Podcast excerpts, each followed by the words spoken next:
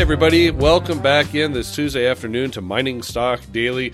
Going to continue with a corporate update, a much needed corporate update from Sierra Madre. They do trade on the Venture Exchange with the symbol SM and on the OTCQX with SMDRF. When welcoming in both CEO Mr. Alex Langer and COO Mr. Greg Liller. Gentlemen, welcome back. Thanks, Trevor. Thank you. Uh, I guess you could call this uh, 2023 was a transformational year uh, for Sierra Madre Gold and Silver. Uh, so let's talk about maybe just kind of recapping what all went on in 2023, and then maybe we'll get into the developments of what we're seeing at La Guitarra there in Mexico. Uh, you know, kind of down the road and what's driving that forward. So, Alex, you know, recap the year for us. I mean, it was it was something to be seen for sure. It, it, yeah. was, it was uh, a pretty eventful year for us, and when you say transformational, I think that's the proper word to use. So we're able to finally acquire the fully permitted uh, La Guitarra silver and gold mine for First Majestic. It took quite a while. Uh, it took about a year to close the transaction, so that kind of took up the first half of the year. Uh, we also had to do uh, antitrust from the Mexican federal government, uh, so we went through that process. That took a couple months, and right at the same time, we raised ten million dollars on the back of that transaction. So that was kind of the first half of the year. Uh, was a lot of just getting all the ducks in a row to go back to start trading trading. So we started trading again, I think it was June 5th of 2023. But having said all that, we were quite fortunate. We were actually able to get to site in January. So really at the start of the year to start our development work and to start working through kind of all the technical programs we had in, in mind.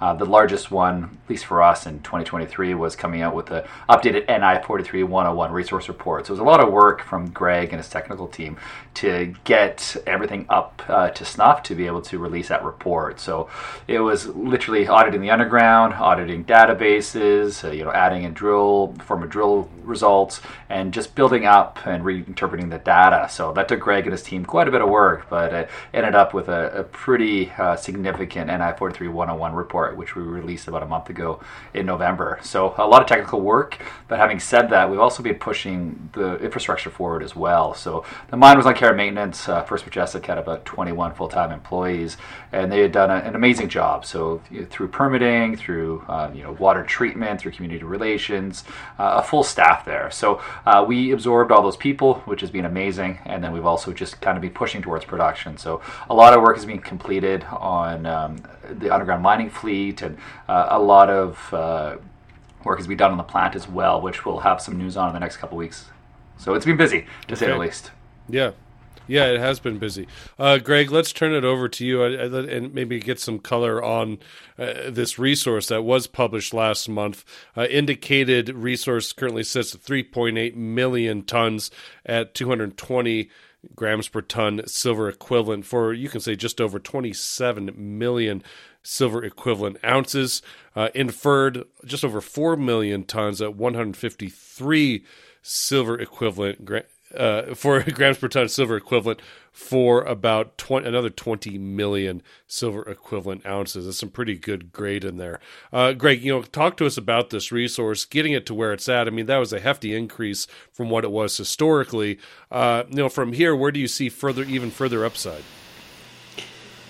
Well, the uh, the actual increase in, in resources came from the Guitarra mine itself. Um, First Majestic had pretty much focused on the Coloso and Nazareno mines and uh, just forgot all about the big guitar mine. Mm-hmm. So, uh, given my past involvement with the project, my uh, uh, staff's past involvement with the project, we knew there was a lot left there at Guitar. Um, so when we bought this, I put uh, put a sign up in uh, all the offices for the staff we had inherited that said uh, 50 million ounces in six months. Um, they came up about 3 million ounces short, so they all lost their bonuses. But uh, they did a, did a pretty good job of putting everything together. Um, the and, and we also did this without drilling any additional drill holes. So the capital to uh, um, do this was uh, minimal, really. Um, the uh, um, Nazareno and uh, uh, both have really nice grades. The equivalent ounces and the or equivalent grades in the reserves or, or resources are Coloso's got uh, 346 grams per ton. Nazareno's uh, sitting at 257. Guitar is lower, uh, mostly because, um, again, because of our past involvement, we recognize the bulk tonnage potential there. And while open pits are no longer doable, which was my original idea, um, we decided to take a look at it from an underground mining perspective. Um, so our uh, uh Los Angeles uh, comes in with uh, um, almost 4 million ounces in it by itself. Um, and that's in a, uh, a, long hole type mining configuration. Uh, we hope we're in the process of now getting all our costs together and, and developing a mine plan on that. But um, these are low cost ounces yeah. um, that'll be coming out of this. So, well, no, let's maybe open up the, the, the mining strategy going from what once was an open pit idea to now an underground idea. How does that change? I mean, how does that change the strategy of the company at all as far as the cost to put this mine plan together? I know you in the first quarter of next year, so in the coming months, you are probably going to come out and, and, and share a cost study to what it will, what it will take to get this thing to going underground. So, I mean, what kind of color can you share with us here at this moment in time? Well, um, back when I had this project with uh, Genco Resources, we had uh, completed a feasibility study on uh, three open pits, um, and they had about 27 million ounces of uh, mineable reserve by the feasibility study. Um, was also at like an eight to one strip ratio. Mm. So uh, you're moving nine tons of rock to put one ton of rock into the mill um, current mining prices, um, you'd probably be looking at close to three bucks a ton by the time everything's said and done with haulage to uh, um, open pit this thing. And so, you know, that's $27 a ton, let's say, for mining costs. Um, it just makes more sense to attack it underground because long hole costs, uh, you can get significantly below that 27 bucks a ton. You look at all a lot of the operations that are in uh, uh, going on now. Some of them are down in the low teens. So um, our costs will shake out as we get the mine plan developed. Um, but um, I think you can actually mine it cheaper underground now than you could in an open pit. Mm-hmm. Plus, it's uh, um, the, the, land use uh, in the area has changed. Uh, there's been social changes, and it's just uh, we're fully permitted to do this underground, so we don't have to go through that year or two waiting period to get our uh, our permits on this. Okay, so, no amendments need to be made to the permit. No, no, it's all underground, kind of out of sight, out of mind. Yeah. Alex, uh, give us a, a, sense of what it's been like communicating this. Uh, I mean, maybe transition of strategy a little bit, mining method to your current shareholders. Is I assume it's been pr- welcomed. Yeah, absolutely. So uh, it's really because of Greg and Luis and the rest of the team's history with the mine that uh, you know our shareholders and most people are quite comfortable with uh, you know the ideas uh, that we've kind of changed. So uh, there was higher grade material, as Greg had mentioned, in in Coloso as well as Nazareno, so that'll all be part of it. So when we're working through these mine plans right now, we're not just going to be mining from one area. We are going to be focused on probably three to four different areas, and uh, perhaps even the eastern portion down the road as well. So it mitigates risk, which is always really important with any of these mining operations. If you're just mining from one area and something happens, let's say there's a collapse or you know you know something like that, then you could be stuck. So we always want to have multiple places that we're mining from, uh, understanding our costs, and that's all coming out right now in the mine plan, and um, it's looking quite quite good to say the least. So we're pretty confident with our first couple of years, and we're just working through kind of the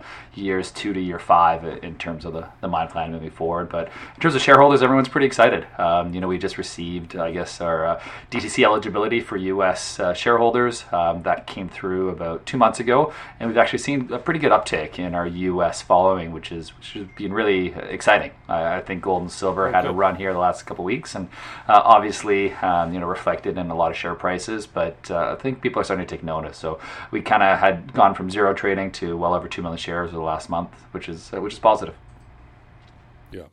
All right. So La Guitar, that decision and, and, and news to the market in Q1, that's going to be uh, big news. And obviously, you and I uh, or the three of us will be touching base uh, regarding that news when it does hit the tape. So that's something to be paying close attention to. What else is happening? I mean, I did see a couple uh, drill results outside uh, La Guitarra and the rest of the portfolio earlier this year. You know, give us a sense of where exploration is at. Yeah, so it's it's quite interesting. So the La Guitarra project itself is almost 20 times larger than Tepic and uh, La Tigra if you add them all up. And the exploration potential we have at La Guitarra is, is tremendous. Uh, we've now identified over 53 kilometers of strike length potential at surface, whether it's veining material or stockworks. So, to be honest, it is an incredible opportunity for us. We truly feel it is one of the largest undeveloped silver districts in Mexico. Um, it used to be one of the largest, highest grade silver producers in Mexico during the 16, 1700s. So, for us, uh, the opportunity to go explore this area makes a lot of sense. So we do want to get into cash flows quite quickly, uh, and that's the opportunity we have at the La Guitarra mine, and then use those cash flows to go explore uh, mainly the La Guitarra mine itself in the Eastern District, uh, but we'll also spend uh, some time and effort on Tepic as well. So at uh, we've drilled about 47 drill holes there. We released some of those results in the summer, and we will be coming out with an NI 43-101 resource report there, uh, hopefully, you know, quarter one, quarter two of next year. Uh, but for right now, our honestly, our focus, about 95% of our focus is, is on La Guitarra. Yeah, yeah, for sure. Uh, oh, you mentioned cash flow. I mean, that's obviously a massive step. Every company kind of has those stars in their eyes of wanting to get to cash flow and have that fun, you know, exploration work down the road you know, give us a sense. Getting there is like the hardest part, right? I mean, it's always the hardest part. It always so is. How, yeah. Um, we yeah, we are so, so fortunate. How, you, how do you get there? Yeah, that, yeah that's a that's a fair how question. How much cash do you have in the bank? Yeah. so we got about four million Canadian. Uh, that's not going to be enough to get us into production. Um, we do have a, uh, you know a really strong start at an underground mining fleet. Uh, we have the people, we have the permits, and we're starting to understand our costs inside and out. We know, as I mentioned, water treatment costs. We know our our people costs. We have an agreement in place with the local union. We know our energy costs. Um, we have all the data from the mine historically, so we have a really good understanding of what's going to cost and what's going to take to move us forward. Um, so the mine plan it really is an important catalyst for us, uh, and that it's coming out kind of quarter one, quarter two. Uh, but at the same time, or actually before that, I want to complete my funding mechanism. So we have a, a pretty good understanding that it's going to cost us maybe right around five million US dollars uh, to get into production. Uh, if we're able to bring in that capital January, February of 2024, um, then we're comfortable saying that we will achieve commercial production by uh, quarter one of 2025, and commercial production is 500 tons per day.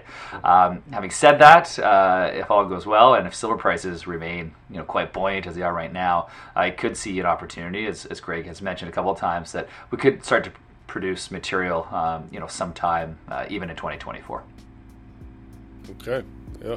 Well, we're going to be following the story. Sierra Madre Gold and Silver has come on as a new sponsor of the podcast. It's going to be an exciting time to kind of follow this because it's going to be. I mean, big decisions need to be made here pretty quickly here, Alex and Greg. So we look forward to being a part of uh, t- sharing the story. Thanks so much for your time. Uh, happy holidays to both of you and everybody down there on the ground. Stay safe. Thank you. Wonderful. Thanks, Trevor. Thank you, Trevor.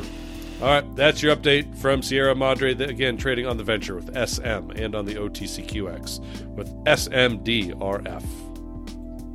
The information presented should not be considered investment advice. Mining Stock Daily and its affiliates are not responsible for any loss arising from any investment decision in connection with the material presented herein.